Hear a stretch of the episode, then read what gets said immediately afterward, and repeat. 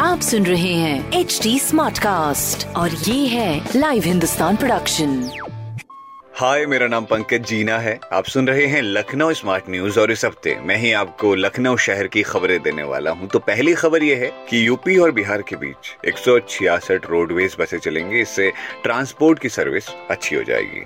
दूसरी खबर यह है कि नगर निगम अब एक दशमलव पाँच यानी डेढ़ साल के लिए पार्किंग का ठेका देगा और 25 सितंबर को टेंडर खुलेगा। तीसरी खबर यह है कि आजकल गर्मी बहुत ज़्यादा हो रही और गर्मी से थोड़ा राहत मिलने की संभावना है आज, ऐसा मौसम विभाग का मानना है। तो ऐसी खबरें जानने के लिए आप पढ़ सकते हैं हिंदुस्तान अखबार। कोई सवाल हो तो ज़रूर पूछेगा on Facebook Instagram and Twitter हमारा हैंडल है एट और ऐसे ही पॉडकास्ट सुनने के लिए लॉग ऑन करिए डब्ल्यू पर। आप सुन रहे हैं एच डी स्मार्ट कास्ट और ये था live Hindustan production smart Smartcast.